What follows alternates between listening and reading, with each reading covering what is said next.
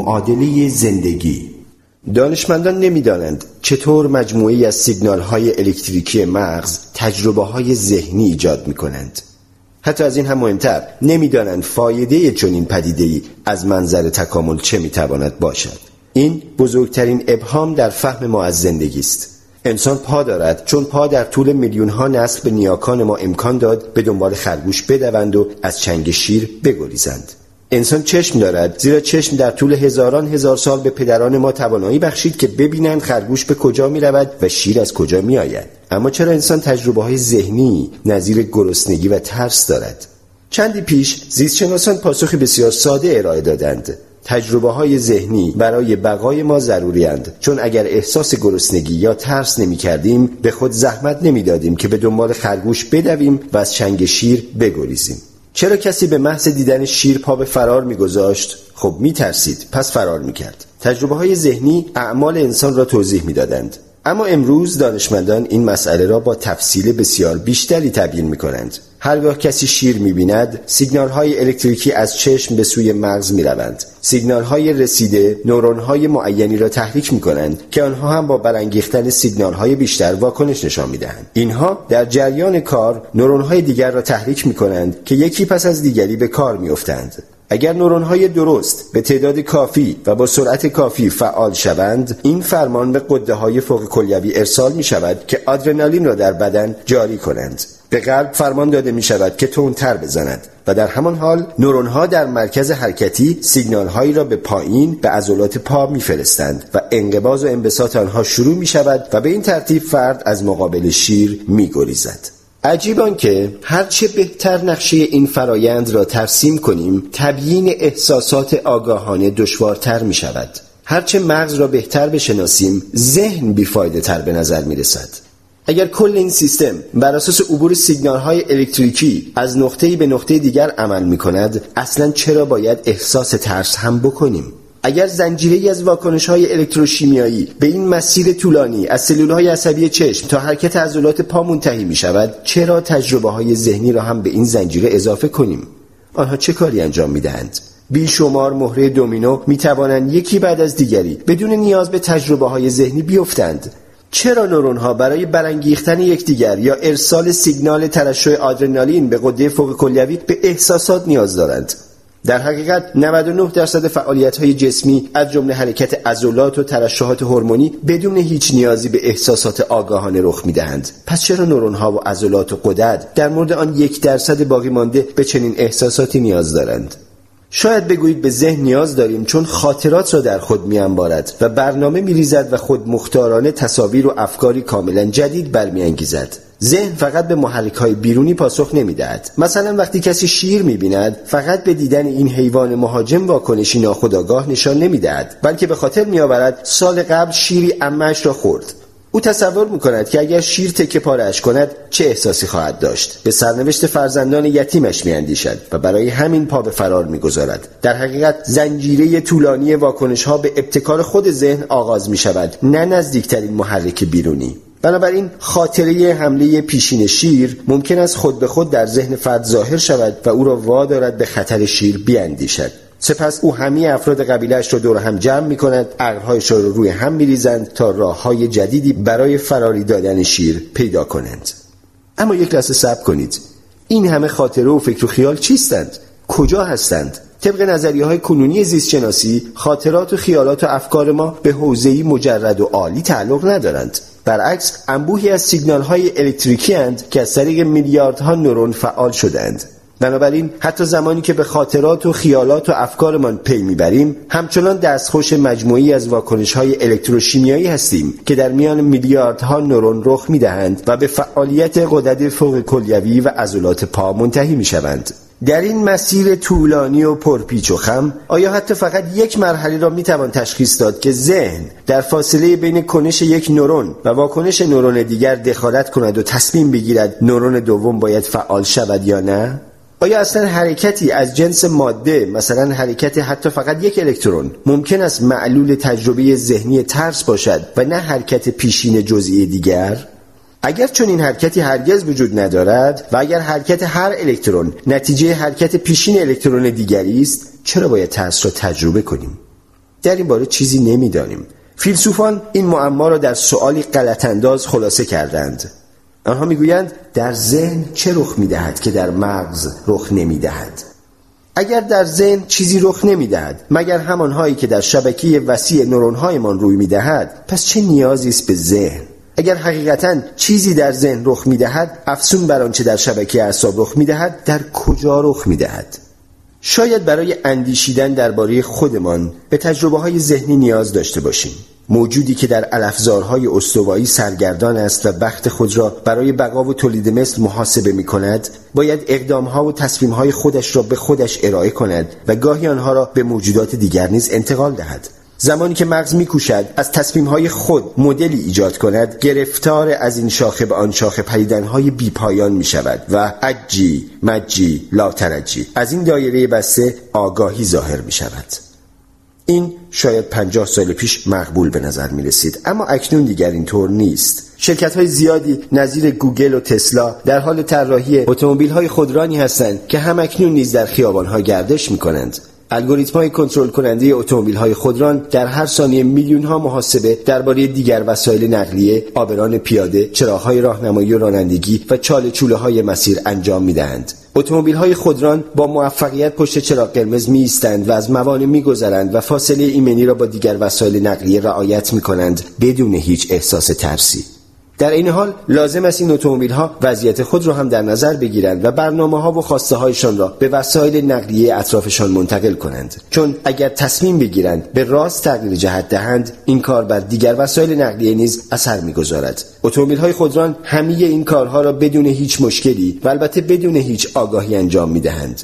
این اتومبیل ها خاص و استثنایی نیستند. بسیاری از برنامه های کامپیوتری دیگر نیز اعمال خود را در نظر دارند ولی با این حال هیچ کدامشان آگاهی به دست نیاورده است و هیچ کدام چیزی احساس یا طلب نمی کند. اگر نمی توانیم ذهن را توضیح دهیم و اگر نمی‌دانیم چه کار کردی دارد چرا کنارش نگذاریم؟ تاریخ علم پر از مفاهیم و نظریه های رها شده. مثلا اولین دانشمندان معاصر که سعی داشتند حرکت نور را توضیح دهند وجود ماده را مفروض گرفتند به نام اتر که ظاهرا تمام جهان را در بر می‌گیرد. آنها میپنداشتند نور امواج اتر است. به هر حال دانشمندان نتوانستند شواهد تجربی در تایید وجود اتر بیابند اما به نظریه های دیگر و بهتری درباره نور رسیدند. در نتیجه اتر را به زبالدان علم سپردند. روح و جان هم سرنوشت اتر را داشتند. انسانها هزاران سال بر این باور بودند که همه اعمال و تصمیمهای ما از روح و جانمان سرچشمه می‌گیرد. اما علوم زیستی در غیاب شواهد عینی در تایید مدعا روح و جان را رد کردند. بسیار زیستشناسان و پزشکانی که در مقام اشخاصی حقیقی همچنان به وجود روح باور دارند اما هرگز در این مورد در مجله های معتبر علمی چیزی نمی نویسند شاید ذهن را هم باید مثل روح و اتر از صحنه علم کنار گذاشت. هرچه باشد هیچ کس تا کنون تجربه هایی مثل درد یا عشق را زیر میکروسکوپ مشاهده نکرده است و به علاوه تبیین زیست شیمیایی بسیار مفصلی درباره درد و عشق در دست داریم که از منظر علم جایی برای تجربه های ذهنی باقی نمی‌گذارد. با این حال ذهن و روح و جان با یکدیگر تفاوتی مهم دارند. اعتقاد به وجود داشتن روح ابدی نتیجه کشف و شهود است. ولی تجربه درد واقعیتی بیواسطه و بسیار ملموس است. اگر پایمان را روی میخ بگذاریم صد درصد دردمان میآید. حتی اگر هیچ توضیح علمی هم برایش نداشته باشیم. برعکس علم نمی‌تواند با اطمینان بگوید که اگر زخم عفونی شود و بر اثر قانقاریا جانمان را از دست بدهیم روحمان به حیات خود ادامه خواهد داد. این داستانی است بسیار جالب و آرامش بخش که دوست داریم باورش کنیم. ولی هیچ گونه شواهد علمی در تاییدش نداریم.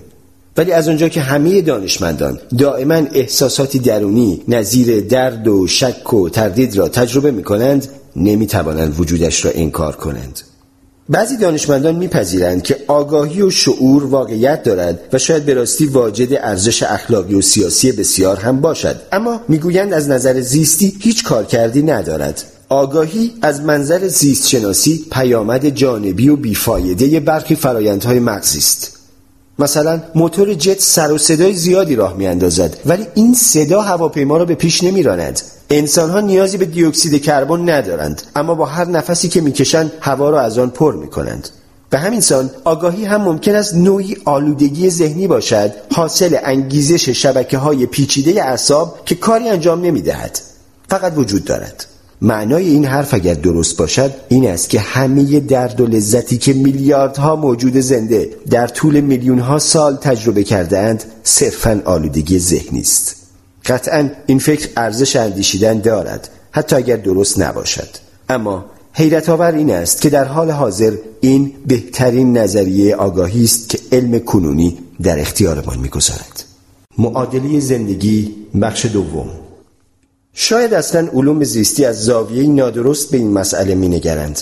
به باور این علوم زندگی سراسر پردازش اطلاعات است و موجودات زنده دستگاه های محاسبه و تصمیم گیریند. اما قیاس موجودات زنده با الگوریتم ممکن است گمراه کننده باشد. در قرن 19 دانشمندان مغز و ذهن را طوری توصیف می کردند که گویی ماشین بخارند. حالا چرا ماشین بخار؟ چون فناوری پیشتاز آن زمان بود و قطار و کشتی و کارخانه را به کار میانداخت. بنابراین وقتی انسانها میکوشیدند حیات را توضیح دهند، فرضشان بر این بود که لابد باید مطابق با قواعدی شبیه ماشین بخار کار کند. ذهن و بدن متشکل از لوله و سیلندر و سوپاپ و پیستونند که باعث تولید و رها شدن فشار می شوند و از این طریق فعالیت ها و اعمال موجود زنده شکل می گیرد. این طرز فکر حتی بر روانشناسی فرویدی هم تأثیر عمیقی گذاشت و از همین روز که امروز هم بسیاری از اصطلاحات زبان حرفه‌ای روانشناسی همچنان از مفاهیمی برآمده از مهندسی مکانیک وام گرفته شده است. ماشین بخار را در نظر بگیرید. بخار آب در حال جوش را درون محفظه بسته نگه می‌داریم. بخار دائما فشار بیشتر و بیشتری ایجاد می کند تا آنکه ناگهان سوپاپ را باز می کنیم و فشار در مسیری از قبل تعیین شده تخلیه می شود و به این ترتیب مهارش می کنیم تا باعث راه افتادن قطار یا ماشین پارچه بافی شود. در قرن 21 مقایسه روان انسان با ماشین بخار کودکانه به نظر می رسد امروز فناوری بسیار پیچیده تری سراغ داریم. کامپیوتر. بنابراین طوری روان انسان را وصف می کنیم که گویی کامپیوتری است مشغول داده پردازی نه ماشین بخاری در حال تنظیم فشار. اما این قیاس جدید هم ممکن است به همان اندازه ساده لوحانه از کار درآید. هرچه باشد کامپیوتر ذهن ندارد. حتی موقعی که ایراد و اشکالی پیدا می کند چیزی نمی خواهد اینترنت هم حتی اگر رژیم های اقتدارگرا همه کشورها را از فضای وب محروم کنند درد نمی کشد پس چرا از مدل کامپیوتر برای شناخت ذهن استفاده کنیم؟ خب آیا واقعا مطمئنیم که کامپیوتر هیچ احساس یا میل و خواسته ای ندارد؟ حتی اگر در حال حاضر نداشته باشد آیا ممکن نیست روزی آنقدر پیچیده شود که شعور و آگاهی به دست آورد؟ اگر چون این شود چطور می توانیم به آن پی ببریم؟ زمانی که کامپیوتر جایگزین راننده اتوبوس و معلم و روانپزشک شود چطور می توانیم تعیین کنیم احساس دارد یا اینکه صرفا مجموعی از الگوریتم های فاقد فکر و ذهن است؟ هزاران سال پیش فیلسوفان دریافتند که هیچ راهی نیست برای اثبات قاطعانه این که کس دیگری غیر از خود شخص ذهن دارد و می‌تواند فکر کند. در حقیقت حتی در مورد دیگر انسانها نیز فقط فرض می کنیم آگاهی دارند. اما نمی توانیم این را با قطعیت بگوییم. شاید در کل هستی من تنها موجودی باشم که چیزی احساس می کند و همه انسانها و حیوانات دیگر صرفا ربات‌های فاقد فکر و ذهن باشند. شاید من دارم خواب می بینم و هر کسی که می بینم فقط در خوابم حضور دارد. شاید من در دنیای مجازی گیر افتادم و همه موجوداتی که می بینم صرفا شبیه سازی شدهاند. از نظر علم کنونی هر چیزی که فرد تجربه می کند نتیجه فعالیت الکتریکی در مغز است. بنابراین به لحاظ نظری ممکن است بتوان دنیای کاملا مجازی را شبیه سازی کرد که اصلا نتوان آن را از دنیای واقعی تشخیص داد. بعضی دانشمندان مغز معتقدند در آینده ای نچندان دور به واقع می توانیم این کارها را بکنیم. خب شاید هم اکنون نیز این کار شده باشد. در مورد خود شما شاید اکنون سال 2216 است. و شما نوجوانی بیحال و حوصله اید غرق در بازی در دنیای مجازی که جهان ابتدایی و هیجان انگیز اوایل قرن 21 را شبیه سازی می کند. وقتی صرف امکان داشتن این سناریو را بپذیرید علم ریاضی شما را به نتیجه بسیار ترسناک میرساند. چون فقط یک جهان واقعی وجود دارد اما تعداد دنیاهای مجازی بالقوه نامحدود است. این احتمال که شما از غذا ساکن تنها دنیای واقعی باشید تقریبا صفر است. هیچ یک از پیشرفت های علمی نتوانسته است مسئله معروف ذهنهای دیگر را حل کند. بهترین آزمونی که پژوهشگران تاکنون مطرح کردند آزمون تورینگ نامیده می شود اما فقط به بررسی قواعد اجتماعی می پردازد طبق این آزمون برای تعیین اینکه کامپیوتر ذهن دارد یا نه باید هم با آن کامپیوتر و هم با شخصی واقعی به طور همزمان ارتباط برقرار کنید. بدون آنکه بدانید کدام به کدام است. می توانید هر سوالی که می خواهید بپرسید بازی کنید بحث کنید با آنها لاس بزنید. هر چقدر می خواهید طولش بدهید. بعد باید تعیین کنید که کدام کامپیوتر است و کدام انسان. اگر نتوانید تعیین کنید یا اگر یک اشتباه بکنید کامپیوتر از آزمون تورینگ موفق بیرون آمده است و باید با آن طوری رفتار کنیم که انگار واقعا ذهن و قدرت تفکر دارد. آزمون تورینگ را آلن تورینگ ریاضیدان بریتانیایی و از پیشگامان عصر کامپیوتر در سال 1950 ابداع کرد. تورینگ همجنسگرا هم بود و چون همجنسگرایی در بریتانیا غیرقانونی بود در سال 1952 به ارتکاب اعمال همجنسگرایانه محکوم شد و وادارش کردند به اختگی از طریق داروهای شیمیایی تن دهد. او دو سال بعد خودکشی کرد. آزمون تورینگ صرفا همانندسازی آزمونی عادی است که هر مرد همجنسگرایی در سال 1950 در بریتانیا مجبور بود به آن تن دهد. آیا شما از نظر تمایلات جنسی انسانی سالم و طبیعی قلمداد می شوید؟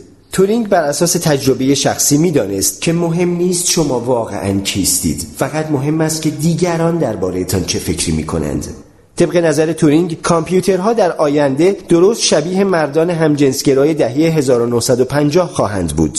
یعنی مهم نخواهد بود که کامپیوترها واقعا هوشیار و آگاهند یا نه. فقط این مهم است که مردم در این باره چه فکری می کنند زندگی غمانگیز موشهای آزمایشگاهی. حال که با ذهن آشنا شده ایم و فهمیده ایم که دانشمان در این باره واقعا چقدر کم است می توانیم به این مسئله بازگردیم که آیا حیوانات دیگر هم ذهن و فکر دارند یا نه.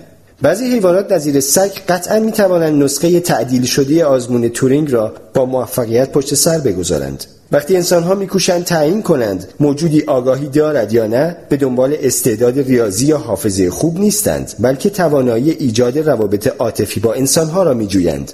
آدمی گاهی وابستگی های عاطفی عمیقی به بتهای نظیر اسلحه و اتومبیل و حتی لباس زیر پیدا می کند اما این وابستگی ها یک طرفند و هرگز به رابطه تبدیل نمی شوند این واقعیت که سگها می توانند در رابطه عاطفی با انسانها سهمی داشته باشند صاحبان سگها را متقاعد می کند که این حیوانات ماشین فاقد فکر و ذهن نیستند. اما این برای شک پیشگان راضی کننده نیست. آنها می‌گویند عواطف الگوریتمند و هیچ الگوریتم شناخته شده ای برای ایفای کارکردش به آگاهی نیاز ندارد. زمانی که از حیوانی رفتار عاطفی پیچیده سر می‌زند نمی‌توانیم اثبات کنیم که این نتیجه نوعی الگوریتم بسیار پیچیده اما ناآگاهانه نیست.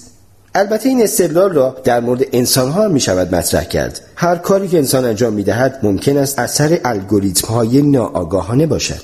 آزمایش های اولیه در مورد میمون و موش نشان می دهد که دست کم مغز میمون و موش به واقع خصوصیات آگاهی را نشان می دهد اما با توجه به تفاوت‌های مغز حیوان و انسان و با توجه به اینکه هنوز با رمزگشایی از تمام اسرار آگاهی بسیار فاصله داریم طراحی آزمایش‌های قطعی که شک پیشگان را راضی کند شاید چند دهه به طول انجامد. در این مدت چه کسی وظیفه اثبات این مسئله را بر عهده دارد؟ آیا سگها را ماشین‌های فاقد ذهن و فکر در نظر می‌گیریم؟ یا تا وقتی کسی خلافش را اثبات نکرده است با آنها مانند موجودی آگاه رفتار می‌کنیم؟ نیوزیلند در واکنش به گرایش های متغیر جامعه علمی نخستین کشور جهان بود که در می 2015 حیوانات را قانونا موجوداتی زی شعور شناخت و پارلمان این کشور قانون اصلاح وضع رفاهی حیوانات را تصویب کرد. این قانون تصریح دارد که به رسمیت شناختن درک و شعور حیوانات و برابر این توجه کافی به رفاه و بهزیستی آنها در زمینه های مانند پرورش حیوانات الزامی است. در کشوری که تعداد گوسفندان بسیار بیشتر از انسان هاست این حرف بسیار مهم است ایالت کبک کانادا قانون مشابهی را تصویب کرده است و کشورهای دیگر هم احتمالا به زودی چنین می کنند. بسیاری از شرکت های تجاری نیز حیوانات را موجوداتی زی شعور به حساب می آورند اما عجیب است که این اتفاق اغلب حیوانات را در معرض آزمون های آزمایشگاهی واقعا ناخوشایند قرار می دهد. مثلا شرکت های داروسازی معمولا برای بهسازی داروهای ضد افسردگی موش را به سوژه آزمایشگاهی بدل می کنند طبق قاعده بسیار مرسوم صد موش را جداگانه در یک لوله شیشه‌ای پر از آب می‌گذارید. موشها بارها و بارها تقلا می کنند تا از دهانه لوله بالا بیایند اما موفق نمی شوند. بعد از 15 دقیقه بیشترشان از این کار دست می‌کشند و از حرکت باز می فقط داخل لوله بی به محیط اطرافشان شناور میمانند. حالا صد موش دیگر را در لوله میاندازید. ولی بعد از چهارده دقیقه و درست پیش از آن که به ناامیدی برسند بیرونشان میآورید. خشکشان می‌کنید غذا در اختیارشان می‌گذارید. کمی استراحتشان می‌دهید و بعد دوباره برشان میگردانید به داخل لوله. بار دوم بیشتر موشها بعد از 20 دقیقه دست از تلاش و تقلا برمیدارند. این 6 دقیقه اضافی برای چیست؟ چون خاطره نتیجه مطلوب پیشین باعث ترشح ماده زیست شیمیایی در مغز می شود که به موشها امید می دهد و بروز ناامیدی را به تأخیر می اندازد. فقط کافی است بتوانیم این ماده زیست شیمیایی را جدا کنیم تا بعد احتمالا بتوان آن را به عنوان داروی ضد افسردگی برای انسانها به کار برد. اما در هر لحظه چندین ماده شیمیایی در مغز موش جریان پیدا می کند چطور می توانیم آن ماده درست و مورد نظر را بیابیم؟ خب بدین منظور چند دسته موش دیگر را هم که هرگز قبلا در این آزمون حضور نداشتند برمیدارید و به هر گروه ماده شیمیایی مشخصی را تزریق می کنید که گمان می کنید همان ماده ضد افسردگی مطلوب و مورد نظر است. موشها را در آب میاندازید. اگر موشهایی که ماده شیمیایی الف به آنها تزریق شده است فقط 15 دقیقه تقلا کردند و بعد ناامید شدند می توانید ماده الف را از فهرستتان خط بزنید. اگر موشهای حامل ماده شیمیایی ب 20 دقیقه دست و پا زدند می توانید به مدیر عامل و سهامداران بگویید که احتمالاً به موفقیت بزرگی دست یافته اید شک پیشگان همچنان می توانند اعتراض کنند که کل این شرح و توصیف بی جهت موشها را مثل انسان می پندارد. موش نه امید را تجربه می کند نه ناامیدی را. موش ها گاهی سریع این طرف آن طرف می روند و گاهی هم از حرکت می ایستند ولی هرگز چیزی احساس نمی کنند فقط الگوریتم های ناآگاهانه به حرکتشان در می آورد اما اگر اینطور باشد پس این همه آزمایش چه فایده ای دارد؟ هدف از داروهای روانی برانگیختن تغییرات نه فقط در رفتار بلکه از آن مهمتر در احساس انسان هاست. زمانی که کسی به روانپزشک مراجعه می کند و می‌گوید دکتر یه چیزی بده که منو از این افسردگی در بیاره. دنبال محرکی مکانیکی نیست که باعث شود جسمش به جنب و جوش درآید اما خودش همچنان احساس دلمردگی کند. می‌خواهد احساس سرزندگی کند.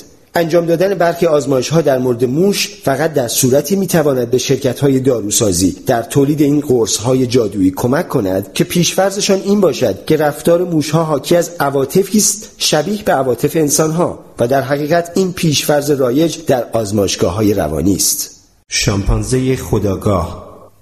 راه دیگر برای حفظ باور. به برتری انسانها بر پذیرش این فکر استوار است که موش و سگ و دیگر حیوانات آگاهی دارند اما برخلاف انسانها فاقد خداگاهی هند.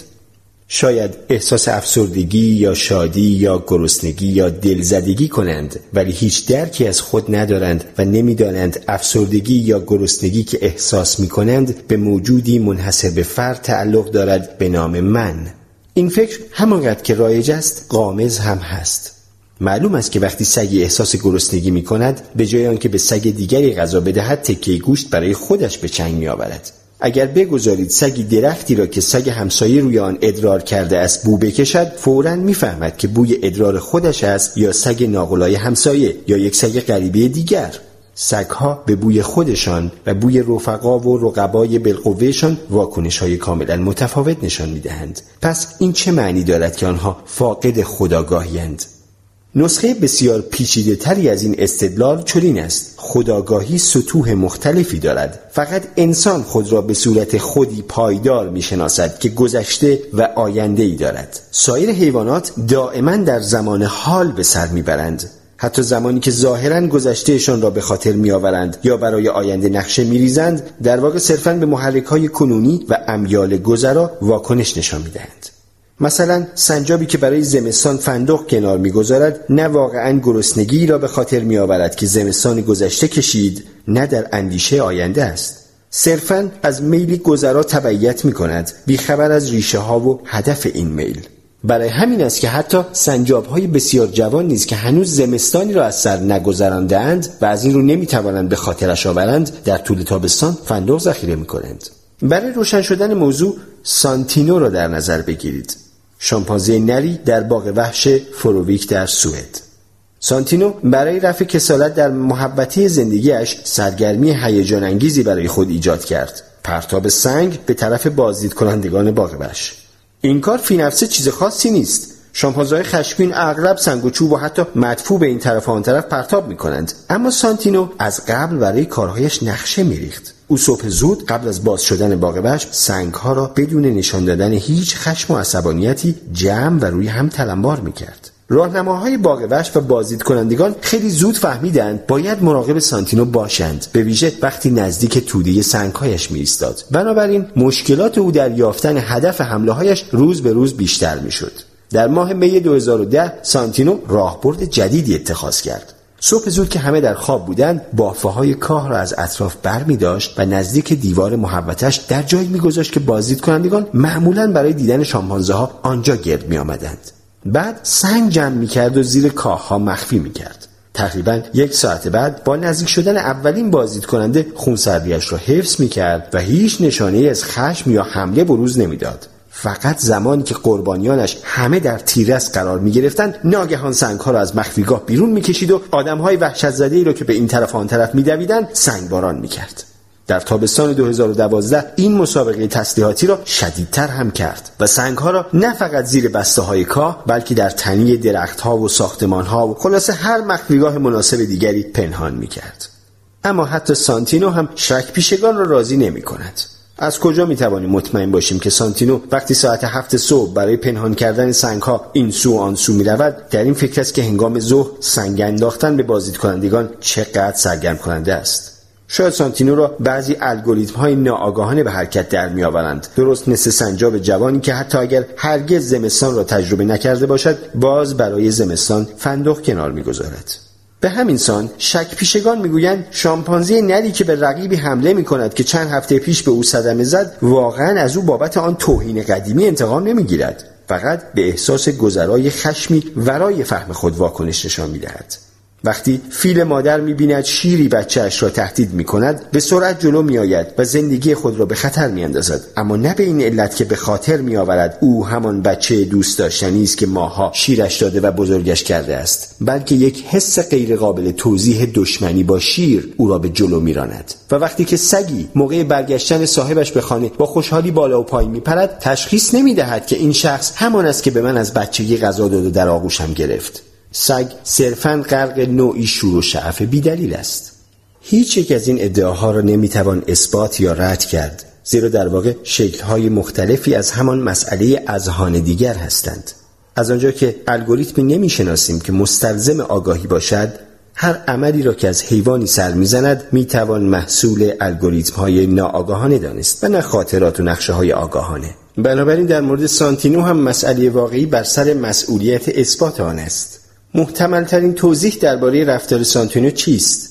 آیا باید فرض کنیم او آگاهانه برای آینده برنامه میریزد و هر کس مخالف است باید دلایلی در رد آن اقامه کند؟ یا منطقی تر این است که فکر کنیم رفتار این شامپانزه محصول الگوریتمی ناآگاهانه است و همه آنچه او آگاهانه احساس می کند صرفا میلیس مرموز به قرار دادن سنگ ها زیر بافه های کاه حتی اگر سانتینو گذشته را به خاطر نیاورد و در فکر آینده هم نباشد آیا معنایش این است که او فاقد خداگاهی است؟ هرچه باشد ما خداگاهی را حتی در مواقعی هم که انسانها مشغول به خاطر آوردن گذشته یا رویا پردازی درباره آینده نیستند هم به آنها نسبت می دهیم مثلا مادری که می بیند کودک نوپایش وارد خیابانی شلوغ می شود درنگ نمی کند تا به گذشته یا آینده بیاندیشد او هم درست مثل فیل مادر فقط می تا بچهش را نجات دهد. چرا در مورد او همان چیزی را نمی‌گوییم که درباره فیل مادر می‌گوییم؟ به همین ترتیب زوج جوانی را در نظر بگیرید سرگرم بوسیدن یکدیگر با شور و شوق زیاد در اولین دیدارشان یا سربازی را در حال سپردن خود به دل آتش سنگین دشمن برای نجات جان همسنگر مجروحش یا هنرمندی را مشغول ترسیم شاهکاری هنری با ضربه های جنونآمیز قلمو هیچ یک از آنها درنگ نمی کند تا به گذشته یا آینده بیاندیشد آیا این معنایش این است که فاقد خداگاهی اند و وجودشان پستر از آن سیاست مداری است که در سخنرانی انتخاباتیش درباره دستاوردهای گذشته و برنامه آیندهش داد سخن می‌دهد اسب باهوش. دانشمندان در سال 2010 با چند موش آزمایشی بسیار رقتانگیز انجام می‌دادند. موشی را در قفسی کوچک محبوس می کردند و قفس را در سلولی بزرگتر می گذاشتند و موشی دیگر را رها می کردند تا آزادانه در آن سلول این طرف و آن طرف برود. موش محبوس در قفس نشانه های غم و درماندگی از خود بروز می‌داد که باعث می‌شد در موش آزاد هم علائم استراب و تنش ظاهر شود در بیشتر موارد موش آزاد به کمک رفیق دربندش میشتافت و بعد از چند بار تلاش معمولا موفق به گشودن قفس و آزاد کردن زندانی می‌شد محققان سپس این آزمایش را تکرار کردند و این بار شکلاتی در سلول میگذاشتند. موش آزاد حالا باید میان آزاد کردن زندانی و به تنهایی لذت بردن از شکلات یکی را انتخاب می‌کرد. بسیاری از موشها ترجیح می‌دادند ابتدا رفیقشان را آزاد و بعد شکلات را با او قسمت کنند. هرچند تعداد کمی از آنها هم خودخواهانه تر رفتار کردند و نشان دادند احتمالا بعضی موشها خسیستر و بدجنستر از بقیه اند. شک پیشگان این نتایج را رد کردند و گفتند موش آزاد رفیق دربندش را نه به سبب احساس همدلی بلکه صرفا برای متوقف کردن علائم آزاردهنده غم و درماندگی آزاد می‌کرد. موشها را احساسات ناخوشایندشان برمیانگیخت و به دنبال چیزی بیش از پایان دادن به این احساسات نبودند. شاید این طور باشد اما در مورد انسان ها نیز می توانیم دقیقا همین را بگوییم. زمانی که به گدای پول می دهیم آیا این رفتار واکنشی به احساسات ناخوشایندی نیست که دیدن او در ما برمیانگیزد؟ آیا واقعا آن گدا برای ما مهم است؟ یا صرفا می خواهیم حال خود را بهتر کنیم؟ در اصل ما انسان ها تفاوت چندانی با موش و سگ و دلفین و شامپانزه نداریم. ما هم مثل آنها روح و جان نداریم. آنها نیز مثل ما آگاهی دارند و دنیایی پیچیده شامل عواطف و احساسات. البته هر حیوانی ویژگی ها و توانمندی های خاص خود را دارد. انسان ها نیز استعدادهای خاص خود را دارند. نباید بی جهت به حیوانات شخصیت انسانی ببخشیم و تصور کنیم صرفا نسخه بدلهای پشمالو یا خزدار خودمانند. نتیجه این کار نه تنها دستیابی به علمی مضر است بلکه ما را از شناخت و سنجش رفتار دیگر حیوانات بر اساس شرایط خاص خود آنها نیز باز می‌دارد. یک مثال بزنم. در اوایل دهه 1900 اسبی به نام هانس باهوش در آلمان معروف شد. هانس که شهرها و روستاهای آلمان را زیر پا میگذاشت توانایی زیادی در درک و فهم زبان آلمانی و از آن هم بیشتر مهارتی چشمگیر در ریاضیات از خود نشان می‌داد.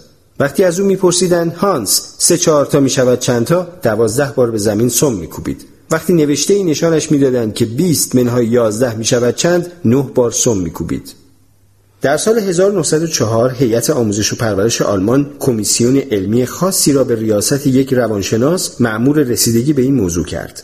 سیزده عضو این کمیسیون از جمله یک مربی سیرک و یک دامپزشک متقاعد شده بودند که دوز و کلکی در کار است. اما علیرغم همه تلاشهایشان نتوانستند از هیچ تقلب یا حیله و ترفندی پرده بردارند. حتی زمانی که هانس را از صاحبش جدا کردند و اشخاصی کاملا غریبه همان سوالها را از او پرسیدند همچنان به بیشتر سوالها درست جواب داد. در سال 1907 اسکار فانگست روانشناس دست به پژوهش دیگری زد که سرانجام حقیقت را روشن کرد. معلوم شد هانس با مشاهده دقیق زبان بدن و حالتهای چهره همصحبتهایش به جواب درست می‌رسد.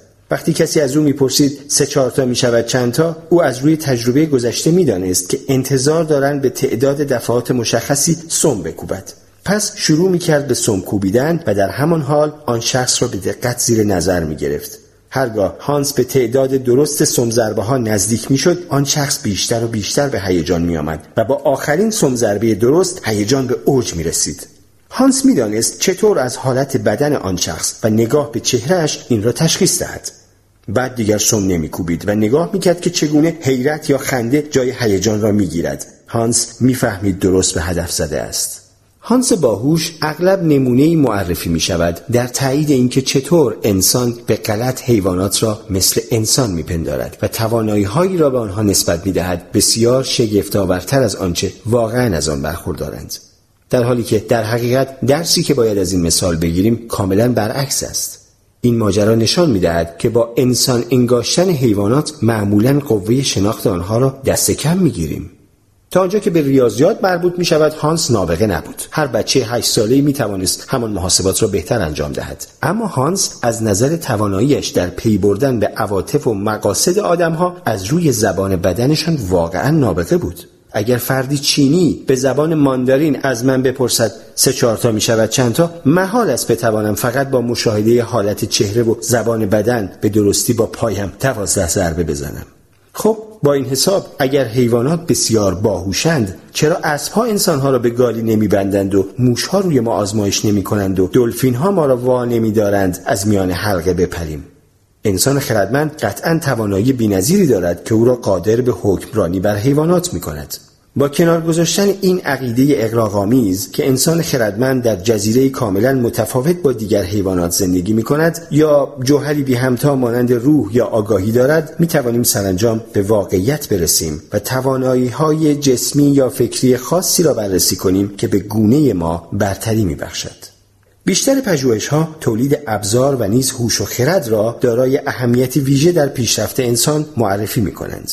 با اینکه حیوانات دیگر هم ابزار تولید می کنند تقریبا هیچ شکی نیست که انسان در این زمینه از آنها بسیار جلوتر است اما کاملا معلوم است که نه هوش و خرد و نه ابزارسازی به تنهایی نمی توانند علت چیرگی انسان خردمند بر جهان باشند مطابق با بیشتر تعریف های ارائه شده از هوش یک میلیون سال قبل نیز انسانها باهوشترین موجودات روی زمین و قهرمان جهانی ابزارسازی بودند. با این حال مخلوقاتی کم اهمیت با تأثیری اندک بر نظام زیست بوم پیرامونشان باقی ماندند. واضح است که آنها فاقد یک ویژگی اساسی بودند چیزی بجز هوش و توان ابزارسازی. آیا ممکن نیست سلطه انسان بر زمین نهایتا نه به علت یک ویژگی کلیدی و مبهم دیگر بلکه صرفا نتیجه شکلگیری هوش برتر و توانایی بیشتر برای ابزارسازی بوده باشد چون این به نظر نمی رسد زیرا با بررسی سوابق تاریخی میان هوش و توان ابزارسازی تک تک انسانها و قدرت جمعی گونه زیستی انسان ارتباط مستقیمی نمی بینیم. در عصر حجر انتخاب طبیعی هر روز و هر لحظه شما را میآزمود و اگر در هر یک از آزمونهای بیشمارش رد می شدید در چشم به هم زدن غزل خداحافظی را می خواندید. با این حال علیرغم مهارت‌های برتر نیاکان عصر حجریمان در ابزارسازی و علیرغم تیزهوشی بیشتر و حواس بسیار قویترشان انسان 20 هزار سال قبل بسیار ضعیفتر از امروز بود انسان در طی آن 20 هزار سال از شکار ماموت با نیزه های سنگی به کاوش در منظومه شمسی با فضاپیما رسید. اما نه به مدد شکل گرفتن دستانی ماهرتر یا مغزی بزرگتر. برعکس عامل اصلی چیرگی ما بر جهان تواناییمان در پیوند دادن بسیاری از انسانها با یکدیگر بود.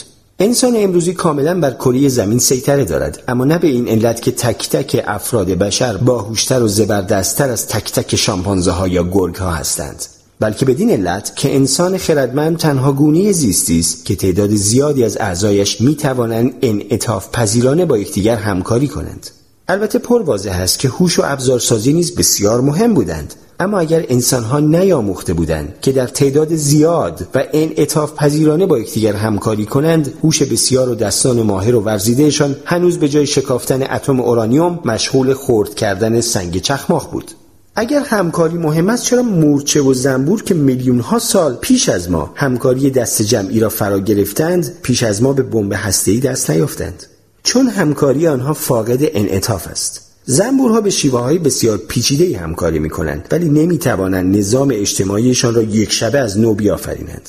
اگر کندویی با خطر جدید یا فرصت تازه‌ای مواجه شود زنبورها نمی توانند مثلا با اعدام ملکه جمهوری برپا کنند. پستانداران اجتماعی نظیر فیل و شامپانزه بسیار منعطفتر از زنبورها با یکدیگر همکاری می کنند اما این کار را فقط در سطح گروه های کوچک دوستانه یا اعضای خانواده انجام می دهند همکاری آنها مبتنی بر آشنایی شخصی است. اگر من شامپانزه باشم و شما هم شامپانزه و من بخواهم با شما همکاری کنم باید شما را شخصا بشناسم. چه جور شامپانزه ای هستی؟ شامپانزه خوبی یا شامپانزه بدجنس؟ اگر شما را نشناسم چطور می‌توانم با شما همکاری کنم؟ تا آنجا که می‌دانیم فقط انسانهای خردمند می‌توانند با انعطاف پذیری بسیار و با تعداد زیادی از افراد ناشناس همکاری کنند. این توانمندی عینی و ملموس علت سلطه ما بر کره زمین بود. زنده باد انقلاب. تاریخ درباره اهمیت اساسی همکاری در مقیاس وسیع شواهد زیادی دارد. پیروزی تقریبا همیشه از آن کسانی بود که بهتر همکاری می کردند نه فقط در جدال بین انسان خردمند و دیگر حیوانات بلکه همچنین در درگیری میان گروه های مختلف انسانی. بنابراین علت اینکه روم بر یونان پیروز شد مغزهای بزرگتر یا فنون بهتر رومی ها در ابزارسازی نبود بلکه علتش توانایی آنها برای همکاری مؤثرتر بود. در طول تاریخ ارتشهای منظم به راحتی گروه های نامنظم را در هم می شکستند و خواص یک پارچه و متحد بر توده های بینظم و آشفته چیره می شدند. مثلا در سال 1914 سه میلیون اشرافزاده و صاحب منصب و سوداگر روسی به 180 میلیون رعیت و کارگر امر و نهی می کردند. طبقات ممتاز روسیه می‌دانستند برای دفاع از منافع مشترکشان چطور با یکدیگر همکاری کنند در حالی که 180 میلیون انسان معمولی ناتوان از بسیج و همکاری مؤثر بودند. در حقیقت بخش زیادی از تلاش خواص معطوف بود به حصول اطمینان از اینکه آن 180 میلیون نفر هرگز همکاری را نیاموزند. برای به انداختن انقلاب حضور تعداد زیادی انسان هرگز کافی نیست. انقلاب ها را معمولا شبکه های کوچکی از مبارزان پدید می آورند نه توده ها اگر می خواهید انقلاب بپا کنید از خود نپرسید چند نفر از افکار من پشتیبانی می کنند در عوض بپرسید چند نفر از هواداران من می توانند به شکل مؤثری با یکدیگر همکاری کنند. انقلاب روسیه نهایتا زمانی رخ نداد که هر 180 میلیون رعیت علیه تزار به پا خواستند. بلکه موقعی رخ داد که مشتی کمونیست خود را در زمان درست در جای درست قرار دادند. در سال 1917 یعنی زمانی که طبقات بالا و متوسط روسیه دست کم شامل 3 میلیون نفر می‌شد حزب کمونیست فقط 23 هزار نفر عضو داشت. با این حال کمونیست ها به این علت که خود را به خوبی سازمان دادند مهار امپراتوری وسیع روسیه را به دست گرفتند.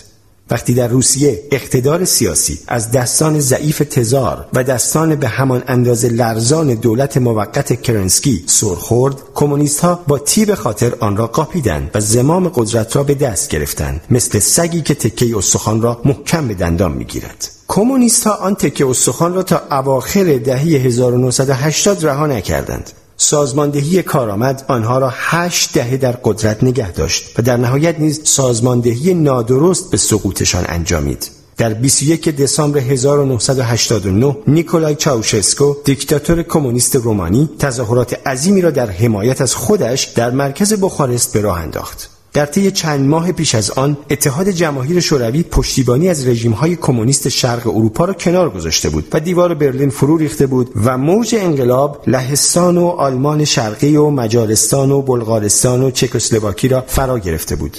چاوشسکو که از سال 1965 بر رومانی حکم رانده بود باور داشت که می‌تواند از پس این سونامی برآید.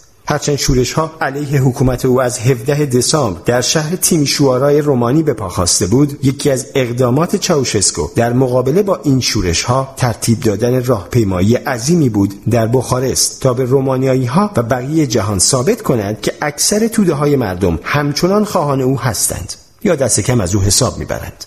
حزب کمونیست با تشکیلات و دم و دستگاه متزلزلش 80 هزار نفر را بسیج کرد تا میدان اصلی شهر را پر کنند و به شهروندان سراسر رومانی دستور داده شده بود که هر کاری دارند زمین بگذارند و پای رادیو و تلویزیون بنشینند. چاوشسکو در میان ابراز احساسات جمعیت به ظاهر مشتاق مانند چند دهه گذشته به بالکن مشرف میدان اصلی رفت و در کنار همسرش النا و مقامات رده بالای حزب و جمع کثیری از محافظانش شروع کرد به ارائه یکی از آن سخنرانی های کسالتبار خاص خودش هشت دقیقه تمام شکوه و جلال سوسیالیسم رومانی را ستود و در همان حال که جمعیت به شکلی تصنعی تشویقش می‌کرد از خود بسیار راضی به نظر می رسید. اما بعد اشکالی پیش آمد که خودتان می توانید آن را در سایت یوتیوب نیز ببینید. فقط کافی است عبارت آخرین سخنرانی چاوشسکو را جستجو کنید و تاریخ را در عمل به نظاره بنشینید. کلیپ سایت یوتیوب چاوشسکو را در حال بیان جمله طولانی دیگری نشان می دهد که می‌گوید می‌خواهم از بانیان و ترتیب دهندگان این رویداد بزرگ در بخارست تشکر کنم با در نظر گرفتن اینکه و بعد سکوت می‌کنند. و چشمانش از حیرت گرد می شود و از ناباوری خشکش می زند. او هرگز جملهش را به پایان نرساند. با دیدن همین یک لحظه می توان دریافت که چطور کل یک جهان فرو می پاشد.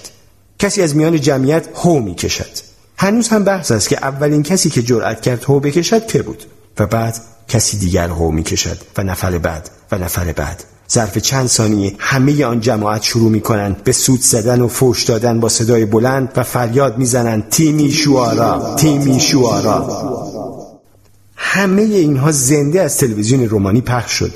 جلوی چشم سه چهارم جمعیت کشور که به صفحه گیرنده هایشان خیره شده بودند و قلبشان تون تون می‌زد. پلیس مخفی بدنام رومانی سکوریتات فورا دستور توقف پخش برنامه را صادر کرد اما کارکنان تلویزیون سرپیچی کردند. تصویربردار دوربین را به سمت آسمان گرفت تا بینندگان نتوانند شاهد وحشت رهبران حزب روی بالکن باشند. اما صدا بردار به ضبط صدا ادامه داد و مسئولان امور فنی هم از پخش برنامه دست نکشیدند. همه رومانی صدای هو کشیدن جمعیت را میشنید و چاوشسکو پشت میکروفون فریاد می‌زد. الو الو الو. گویی که مشکل از میکروفون است. همسرش النا به مردم پرخاش کرد که ساکت شوید ساکت شوید. اما چاوشسکو رو به او فریاد زد. تو ساکت شو. و همه اینها همچنان زنده از تلویزیون پخش می‌شد. سپس چاوشسکو به جمعیت به هیجان آمده در میدان متوسل شد و با التماس به آنها گفت رفقا رفقا آرام باشید. اما رفقا نمی‌خواستند آرام باشند. زمانی که هشتاد هزار نفر در میدان اصلی بخارست دریافتند از آن پیرمرد کلاه به سر ایستاده روی بالکن بسیار قوی ترند رومانی کمونیست فرو ریخت. اما آنچه واقعا حیرت آور است نه لحظه فروپاشی نظام بلکه این واقعیت است که توانست چند دهه دوام بیاورد و سر پا بماند. چرا انقلاب ها اینقدر نادرند؟ چرا مردم گاهی قرنهای متمادی کف می‌زنند و هورا می‌کشند و هر کاری که آن شخص روی بالکن بخواهد انجام می‌دهند با آنکه می‌توانند به فرض هرگاه بخواهند یورش ببرند و تکه تکهش کنند؟ چاوشسکو و همپارگیهایش چهار دهه بر 20 میلیون رومانیایی سیطره داشتند. چون خیالشان از بابت سه چیز اساسی راحت بود. اول اینکه کنترل تمام شبکه های همکاری نظیر ارتش و اتحادی های کارگری و حتی انجمن های ورزشی را به نیروهای کمونیست سرسپرده و وفادارشان واگذار کردند. دوم اینکه مانع شکلگیری هر نوع سازمان رقیب از سیاسی گرفته تا اقتصادی و اجتماعی شدند که ممکن بود مبنایی شود برای همکاری علیه کمونیستها سوم اینکه به پشتیبانی احزاب کمونیست دوست و همراهشان در اتحاد جماهیر شوروی و کشورهای اروپای شرقی تکیه داشتند. این احزاب در مواقع نیاز به یکدیگر کمک میرساندند یا دست کم تضمین می‌کردند که هیچ غریبهای در کار بهشت سوسیالیستیشان دخالت نکند و سرک نکشد. در چنین شرایطی 20 میلیون رومانیایی علیرغم تمام رنج و مشقتی که خواست حاکم بر آنها تحمیل می‌کردند قادر به سازماندهی اعتراضهای مؤثر نبودند. چاوشسکو فقط زمانی از مسند قدرت فرو افتاد که هیچ یک از این سه وضعیتی که گفتیم دیگر برقرار نبود. با این حال وقتی قدرت از دستان آن برگزار کننده ناشی تظاهرات که در بالکن ایستاده بود سر خورد به دامن جمعیتی که در میدان بودن نیفتاد. آنها با اینکه بسیار بودند و مشتاق نمی‌دانستند چطور خود را سازمان دهند. بنابراین درست مثل روسیه 1917 قدرت به دست گروه کوچکی از بازیگران سیاسی افتاد که تنها داراییشان سازماندهی مناسب بود. انقلاب رومانی را جبهه خودخوانده آزادی بخش ملی مصادره کرد که در واقع پوششی بود برای جناح میانه روی حزب کمونیست. در رومانی کمونیست تقریبا همه چیز تحت مالکیت دولت بود. اما در رومانی دموکرات فورا دارایی ها خصوصی شد و به نازلترین قیمت به کمونیست های سابق فروخته شد که فقط دم را غنیمت شمردند و با مشارکت یکدیگر بار خود را بستند. شرکت های دولتی که زیرساخت های ملی و منابع طبیعی را اداره می کردند با قیمت های بسیار پایین به مقامات سابقا کمونیست فروخته شدند و پیاده نظام حزب نیز خانه ها و آپارتمان هایی به قیمت مفت خریدند. انقلاب مصر در سال 2011 نیز به همین سرنوشت دچار شد. کاری را که در سال 1989 تلویزیون کرد در سال 2011 فیسبوک و توییتر انجام دادند. این رسانه های جدید به مردم یاری دادند تا اقداماتشان را با هم هماهنگ کنند به طوری که هزاران نفر در زمان مناسب روانه خیابانها و میدانها شدند و رژیم مبارک را سرنگون کردند. اما صد هزار نفر را به میدان تحریر کشاندن یک چیز است و تسلط یافتن بر ماشین سیاسی و دستیابی به توافقهای پشت صحنه و اداری موثر کشور چیزی دیگر. در نتیجه بعد از سقوط مبارک تظاهر کنندگان نتوانستند خلع را پر کنند. مصر فقط دو تشکیلات به خوبی سازمان یافته داشت که می توانستند اداره کشور را به دست بگیرند ارتش و اخوان المسلمین. بنابراین اول اخوان المسلمین و در نهایت نیز ارتش انقلاب را مصادره کردند. کمونیست های سابق رومانی و جنرال های مصر از دیکتاتورهای پیشین یا تظاهرات کنندگان در بخارست و قاهره باهوشتر یا زبردستتر نبودند. امتیاز آنها در همکاری انعطاف پذیر بود. آنها بهتر از توده های مردم با هم همکاری کردند و این آمادگی را داشتند که بیشتر از چاوشسکو و مبارک کوته نظر از خود انعطاف نشان دهند. فراتر از سکس و خشونت اگر سلطه انسان خردمند بر جهان به این علت است که فقط او می‌تواند انعطاف پذیرانه و با عده زیادی از هم همکاری کند پس باور به قداست انسان تضعیف می شود ما مایلیم فکر کنیم موجوداتی خاصیم شایسته همه نوع امتیاز. برای اثبات آن نیز به دستاوردهای حیرت انگیز گونی زیستیمان اشاره می کنیم ما اهرام مصر را ساختیم و دیوار بزرگ چین را. ما رمز ساختار اتم و مولکولهای دی ای را گشودیم. ما به قطب جنوب قدم گذاشتیم و به کره ماه اگر این دستاوردها حاصل جوهر بی همتای تک تک انسان ها باشد مثلا روحی ابدی پس منطقی است که زندگی انسان را مقدس بشماریم اما از اونجا که این موفقیت ها در واقع نتیجه همکاری در مقیاس وسیعند معلوم نیست چرا باید تک تک انسان ها را هم تقدیس کنیم. کندوی زنبور اثر قدرتش بسیار بیشتر از پروانه است اما معنایش این نیست که زندگی زنبور بیش از پروانه ارزش دارد. حزب کمونیست رومانی با موفقیت بر مردم فاقد سازماندهی این کشور حکومت کرد آیا به این معنی است که حرمت زندگی عضو حزب از زندگی شهروند معمولی بیشتر بود انسانها راه و رسم همکاری موثر را بسیار بهتر از شامپانزه ها می دانند و به همین علت سفینه فضایی به ماه میفرستند در حالی که شامپانزه ها به بازدید کنندگان از باغ سنگ می پرانند. آیا معنای این حرف این است که انسانها موجوداتی برترند؟ خب شاید.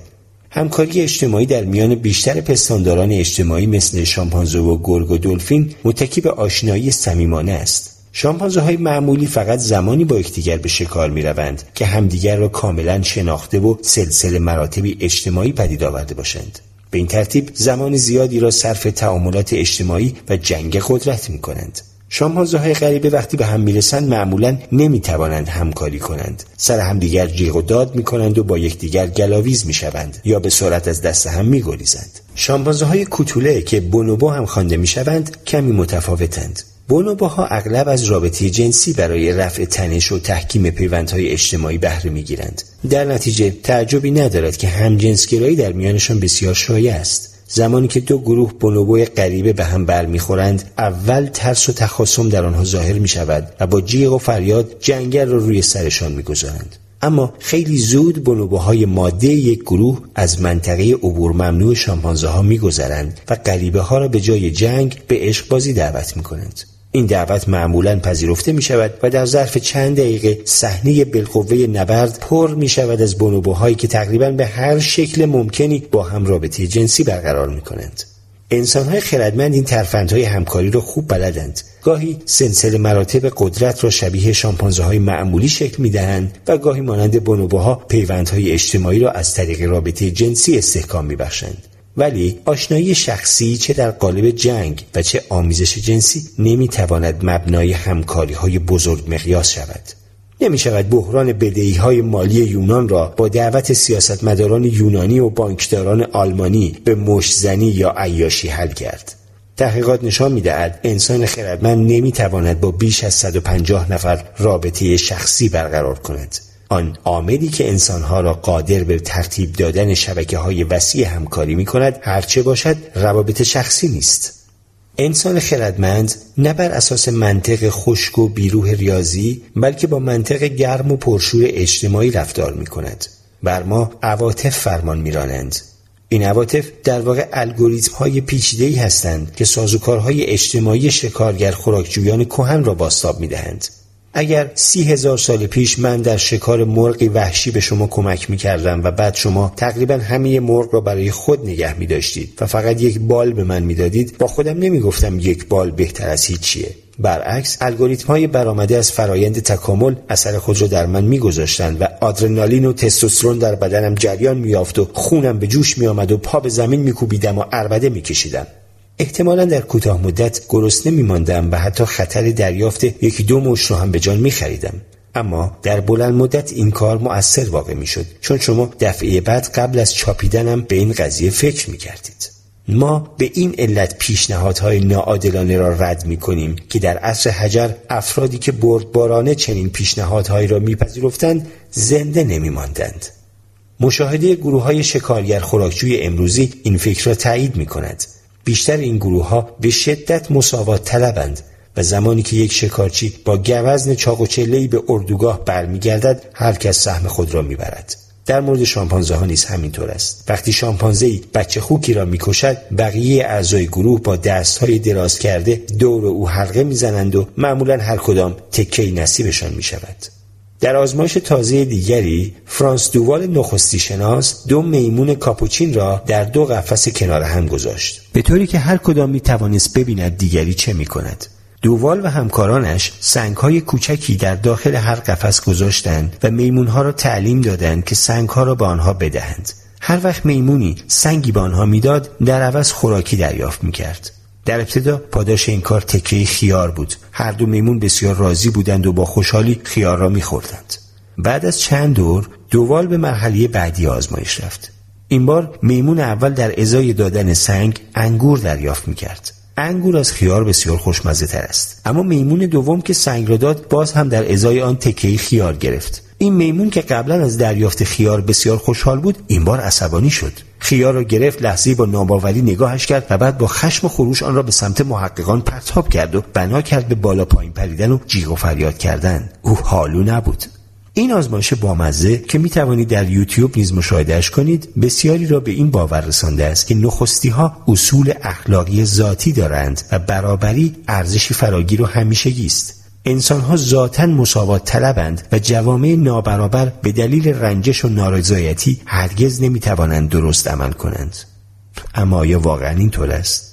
احتمالا این نظریه ها در مورد شامپانزه و میمون کاپوچین و گروه های کوچک شکارگر خوراکشو درست است. همچنین در آزمایشگاه هم خوب جواب می‌دهد چون در مورد گروه های کوچکی از افراد به آزمایش گذاشته می شود اما زمانی که رفتار جمع زیادی از انسانها را مشاهده کنیم با واقعیتی کاملا متفاوت مواجه می شویم. اغلب پادشاهی ها و امپراتوری هایی که انسان ها برپا داشتند به شدت نابرابر بودند با این حال بسیاریشان عجیب با ثبات و کارآمد بودند در مصر باستان فرعون روی تشکچه های راحت در کاخ خنک و مجللش لم می‌داد و سندل های جواهر نشان و لباس های زربفت می پوشید و کنیزانی زیبارو انگورهای شیرین در دهانش می گذاشتند. او می توانست از پنجره کشاورزانی را تماشا کند که در مزرعه زیر گرمای سوزان خورشید در لباسهای ژنده و کهنه عرق می ریختند و چه سعادتی بود اگر کشاورزی در پایان روز خیاری برای خوردن می داشت. با این حال کشاورزان معمولا علیه این وضع نمی شوریدند. اما چرا این گونه است؟ شاید به این علت که وقتی انسانها تعدادشان زیاد باشد به شیوهی اساسا متفاوت با گروه های کوچک عمل می کنند. مثلا از اونجا که یک میلیون نفر نمی توانند تصمیم جمعی بگیرند احتمالا از دل هر گروه گروهی کوچک از خواص حاکم سر بر می آورد. مادام که انسانها بر این اعتقاد باشند که تهدیدها و وعده های برساخته از داستانهای تخیلی باستاب قوانین حتمی طبیعت یا فرمانهای الهی هستند و نه صرفا امیال انسانی اغلب این تهدیدها و وعده ها به ایجاد سلسله مراتب انسانی با ثبات و شبکه های وسیع همکاری می انجامد. همه همکاری های وسیع بشری نهایتا مبتنی بر باور ما به نظم های خیالی هند. مجموع قواعدی که فقط در مخیلی ماست اما میپنداریم همچون نیروی جاذبه واقعی و تخطی ناپذیر است مثلا اگر ده گاو برای خدای آسمان قربانی کنید باران میآید اگر به والدینتان احترام بگذارید به بهشت می روید. اگر حرفم را باور نکنید به جهنم می روید.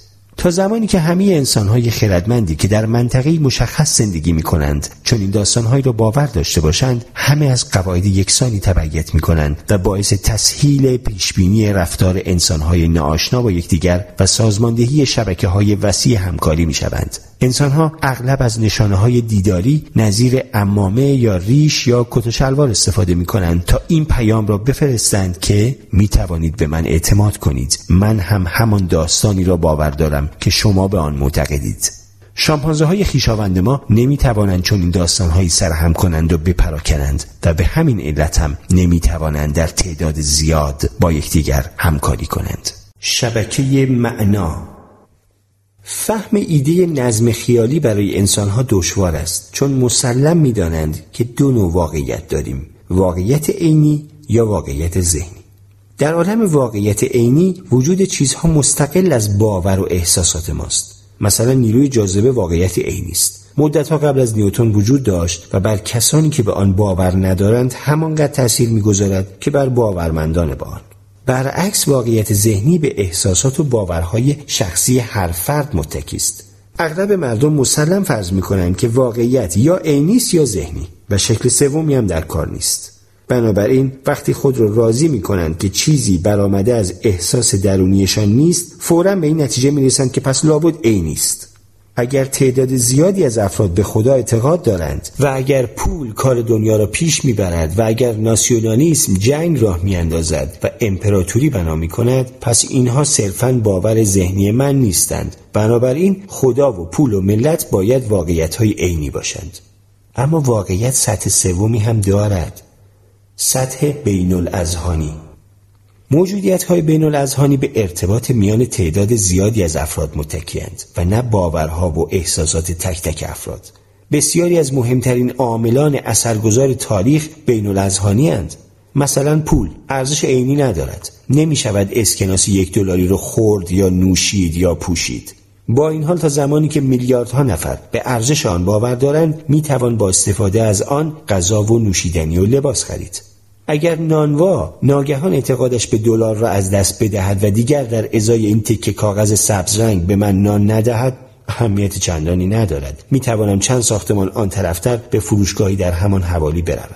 اما اگر صندوقدار فروشگاه هم این تکه کاغذ را از من نپذیرد و دستفروش های بازار و فروشندگان مراکز خرید نیز همین کار را بکنند دلار ارزش خود را از دست می دهد. البته تکه کاغذ های سبزرنگ همچنان وجود خواهند داشت. ولی بیارزشند ارزش پول تنها چیزی نیست که احتمال دارد در نتیجه ناباوری افراد به آن نیست و نابود شوند. همین ممکن است در مورد قوانین و خدایان و حتی کل امپراتوری ها هم رخ بدهد.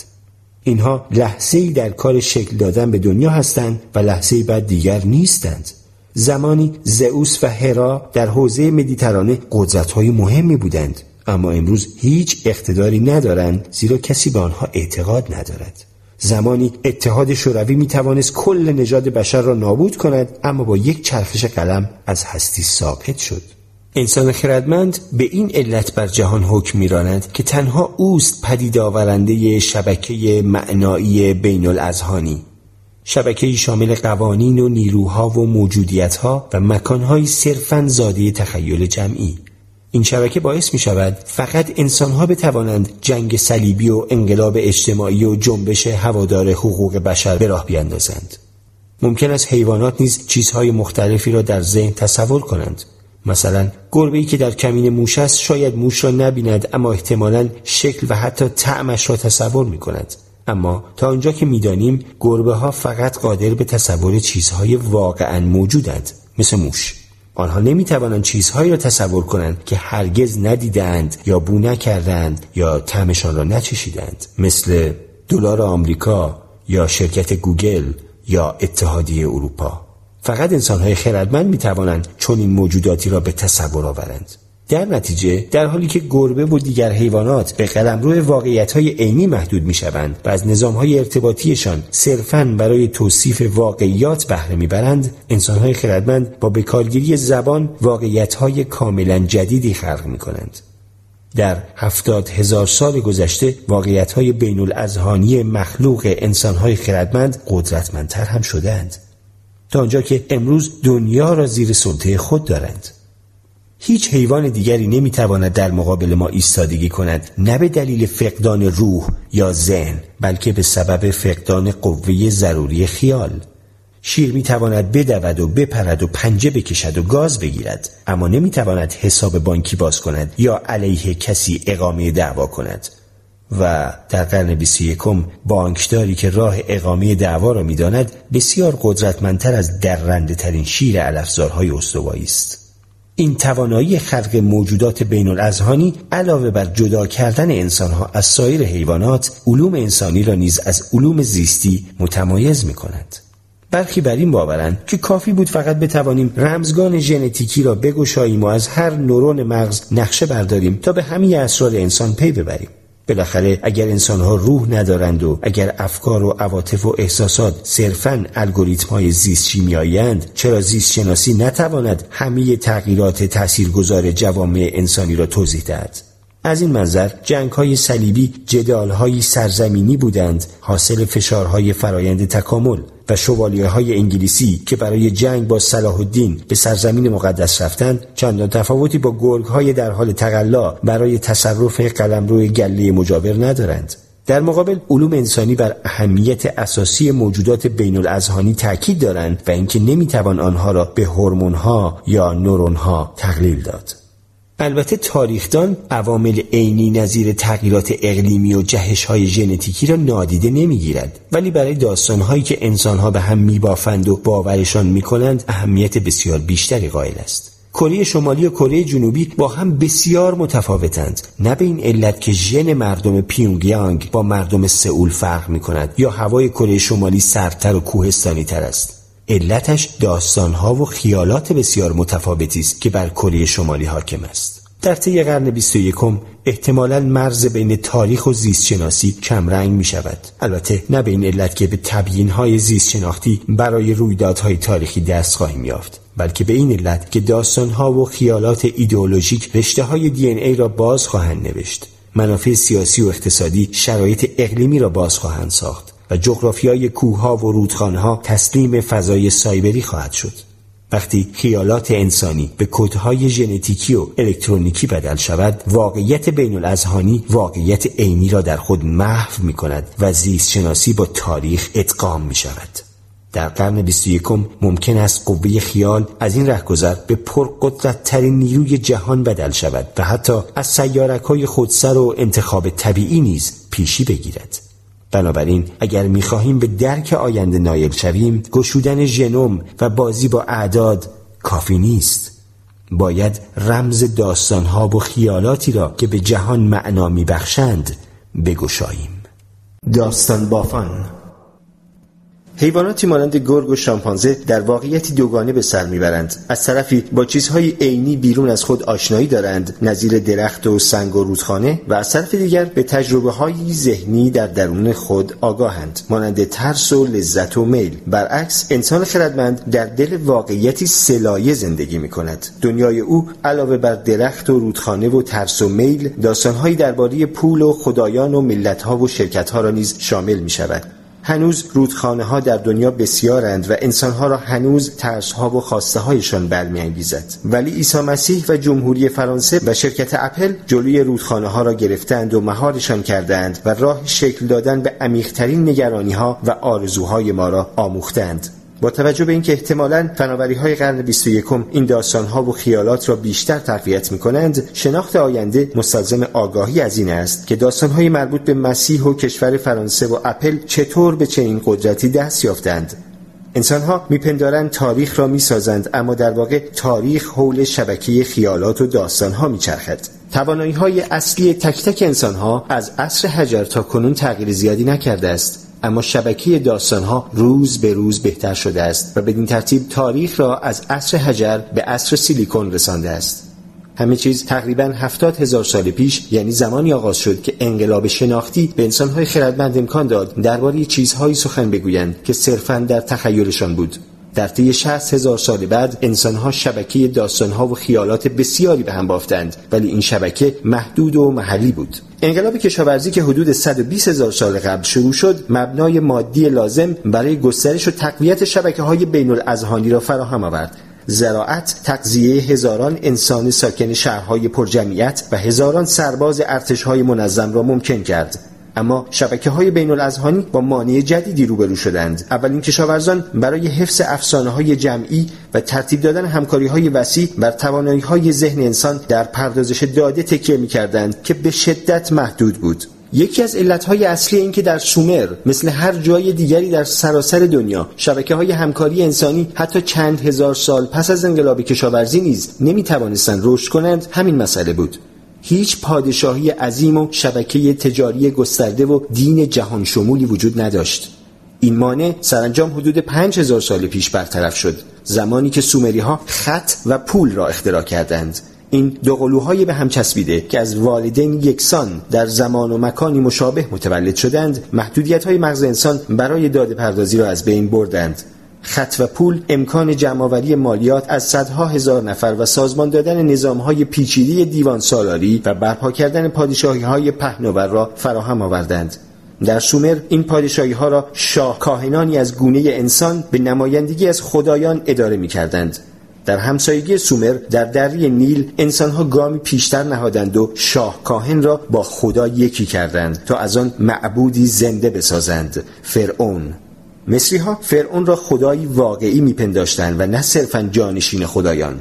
همه مصر متعلق به آن خدا بود و همه مردم میبایست از دستوراتش اطاعت کنند و مالیاتش را بپردازند. در مصر زیر سلطه فراعنه نیز درست مانند معابد سومری این خدا امپراتوری تجاریش را خود اداره نمی کرد. بعضی فرعونها با مشت آهنین حکومت می کردند و برخی دیگر در جشن و زیافت روزگار به سر می بردند. اما در هر دو صورت کارهای عملی مربوط به اداره مصر به چند هزار دیوانی با سواد واگذار می شد. فرعون نیز مثل هر انسان دیگری جسمی مادی با نیازها و امیال و عواطف زیستی داشت. اما این فرعون دارای خصایص زیستی اهمیت چندانی نداشت. فرمانروای واقعی دره نیل فرعونی خیالی بود. در داستانهایی که میلیونها مصری به هم می بافتند اگر خدایان سومری ما را به یاد نشان تجاری شرکت های امروزی میاندازند فرعون مصر آن معبود زنده را نیز می‌توان با کسانی مقایسه کرد که امروزه مثل نشان شرکت ها به چهره های آشنا بدل شدند.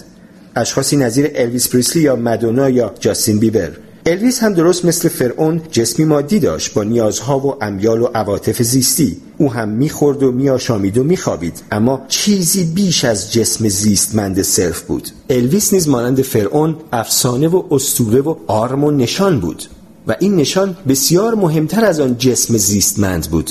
در طول حیات الویس این نشان تجاری از طریق فروش صفحه های موسیقی و بدیت کنسرت و پستر و حق تکثیر آثار میلیون ها دلار درآمد به بار آورد. اما فقط بخش کوچکی از کارها را خود الویس انجام می‌داد. اداره امور بیشتر به عهده گروه کوچکی از کارگزاران و حقوقدانان و تولید کنندگان و منشیان بود. در نتیجه وقتی جسم زیستمند الویس از کار افتاد اوضاع نشان تجاری او همچنان مثل گذشته بود.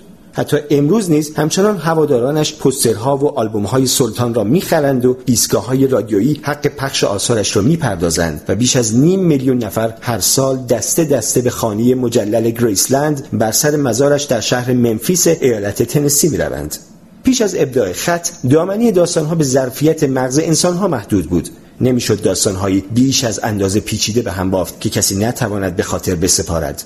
با پیدایش خط به یک بار امکان خلق داستانهای بسیار طولانی و پیچیده‌ای پدید آمد که به جای مغز انسان روی الواح و کاغذ پاپیروس ذخیره می‌شد. خط و نگارش به انسانها امکان سازماندهی کل جوامع به شیوه الگوریتمی را داده است. از اصطلاح الگوریتم زمانی سخن به میان آوردیم که کوشیدیم دریابیم عواطف چیستند و مغز چگونه عمل می کند. در جوامع عمومی همه محاسبات و تصمیم گیری ها در مغز انسان انجام می شود در جوامع باسواد افراد به صورت شبکه‌ای سازمان می‌یابند و به این ترتیب هر فرد صرفا جزء کوچکی در الگوریتمی بزرگ است و کل این الگوریتم تصمیم‌های مهم را اتخاذ می‌کند. این جوهر نظام دیوان سالاری است. مثلا بیمارستانی امروزی را در نظر بگیرید. وقتی وارد می‌شوید مسئول پذیرش برگه استاندارد به شما می‌دهد و سوالهای مقرر می‌پرسد. پاسخهای شما به یک پرستار منتقل می شود و او آنها را با ضوابط و مقررات بیمارستان میسنجد تا تصمیم بگیرد در بد و امر چه آزمایش هایی باید انجام شود. بعد مثلا فشار خون و ضربان قلبتان را اندازه می‌گیرد و آزمایش خون نیز انجام می‌دهد.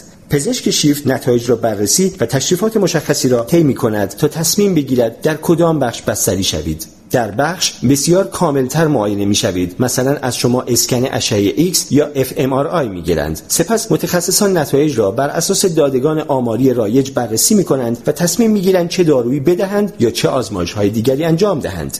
این ساختار الگوریتمی اطمینان می‌دهد که واقعا مهم نیست چه کسی مسئول پذیرش یا پرستار یا پزشک شیفت باشد.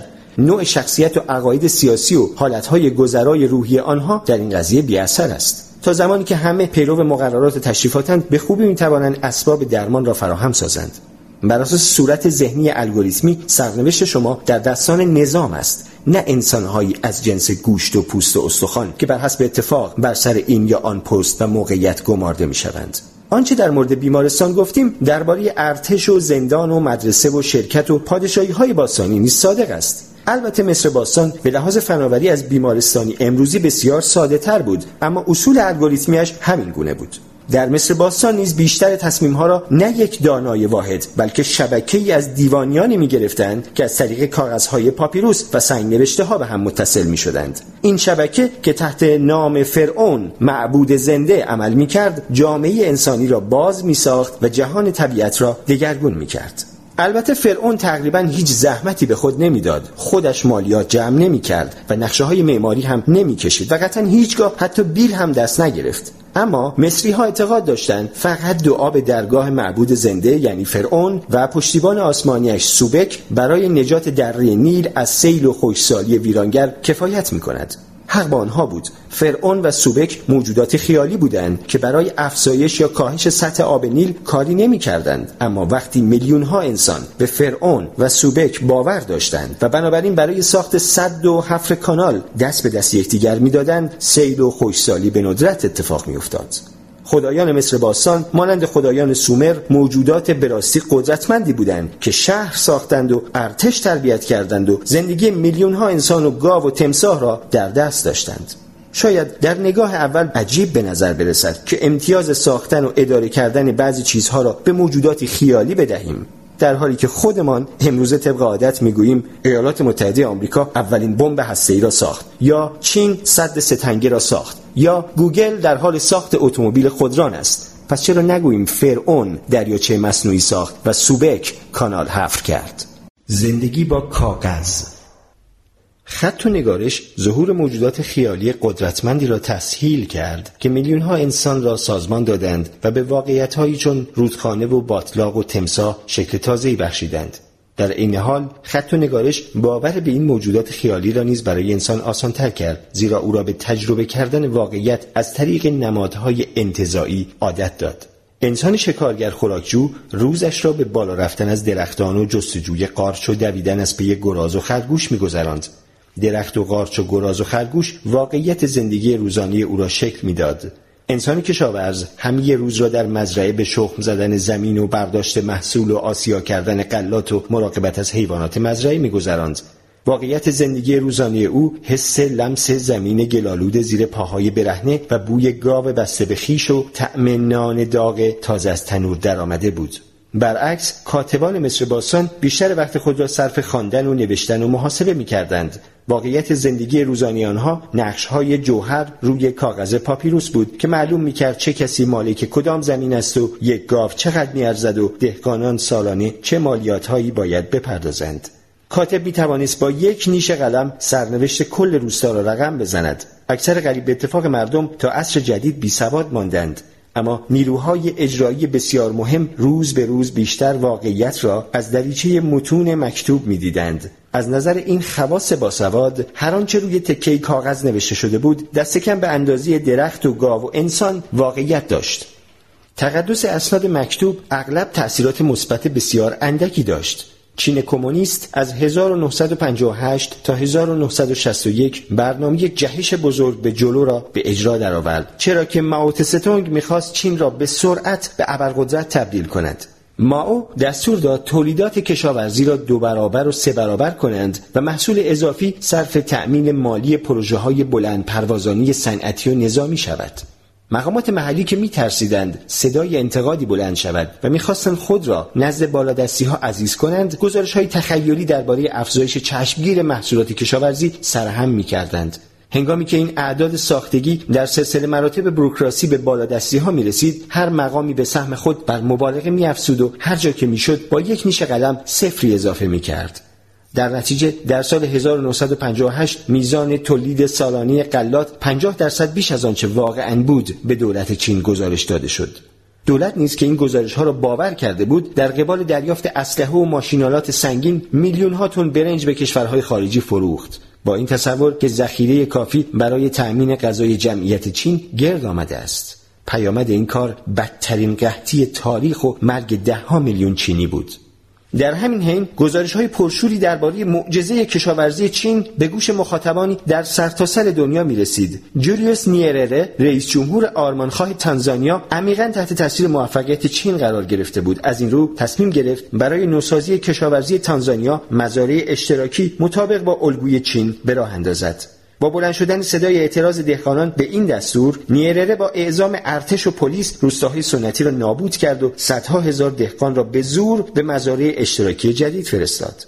تبلیغات حکومتی این مزارع را بهشت های کوچک ترسیم می کرد اما بسیاری از آنها فقط در اسناد دولتی وجود داشتند. توافقنامه ها و گزارش های تهیه شده در دارالسلام پایتخت این کشور نشان می‌داد که در فلان تاریخ ساکنان فلان روستا به فلان مزرعه انتقال یافتند. در واقعیت زمان که روستاییان به مقصد رسیدن دریافتند که آنجا هیچ چیز نیست نه خانه ای نه زمینی نه ابزاری. مقامات به خود و به رئیس جمهور از موفقیت های بزرگ گزارش می‌دادند. در حالی که در واقعیت در کمتر از ده سال تانزانیا از بزرگترین صادر کننده مواد غذایی در آفریقا به وارد کننده محض تبدیل شد که بدون کمک خارجی حتی نمی‌توانست از عهده تامین مواد غذایی جمعیت خودش برآید. در 1979 90 درصد کشاورزان تانزانیا در مزارع اشتراکی به سر می بردند ولی فقط 5 درصد محصولات کشاورزی را تولید می کردند. با اینکه تاریخ خط و نگارش پر از این قبیل وقایع ناگوار است در اغلب موارد مکاتبه و نگارش به مقامات کشورها امکان سازماندهی مؤثرتر امور کشور را می‌داد در حقیقت حتی برنامه فاجعه بار جهش بزرگ جلو نیز حزب کمونیست چین را از قدرت به زیر نیاورد این فاجعه معلول توانایی تحمیل تخیلات مکتوب بر واقعیت بود. اما دقیقا همین توانایی به حزب کمونیست امکان می‌داد که از موفقیتهایش تصویر امیدبخش ارائه دهد و سرسختانه به قدرت بچسبد. شاید زبان نوشتار طریقی معمول برای توصیف واقعیت به شمار می آمد ولی به تدریج به ابزاری نیرومند برای تغییر واقعیت بدل شد. هرگاه میان گزارش های رسمی با واقعیت عینی تضادی پدید می آمد غالبا آنکه میبایست تسلیم شود واقعیت بود. هر کس که زمانی با متصدیان امور مالیاتی یا نظام آموزشی یا هر دستگاه پیچیده دیوان سالاری دیگر سر و کار داشته است می‌داند که حقیقت اصلا اهمیتی ندارد. آنچه روی برگه تان نوشته شده به مراتب مهمتر است.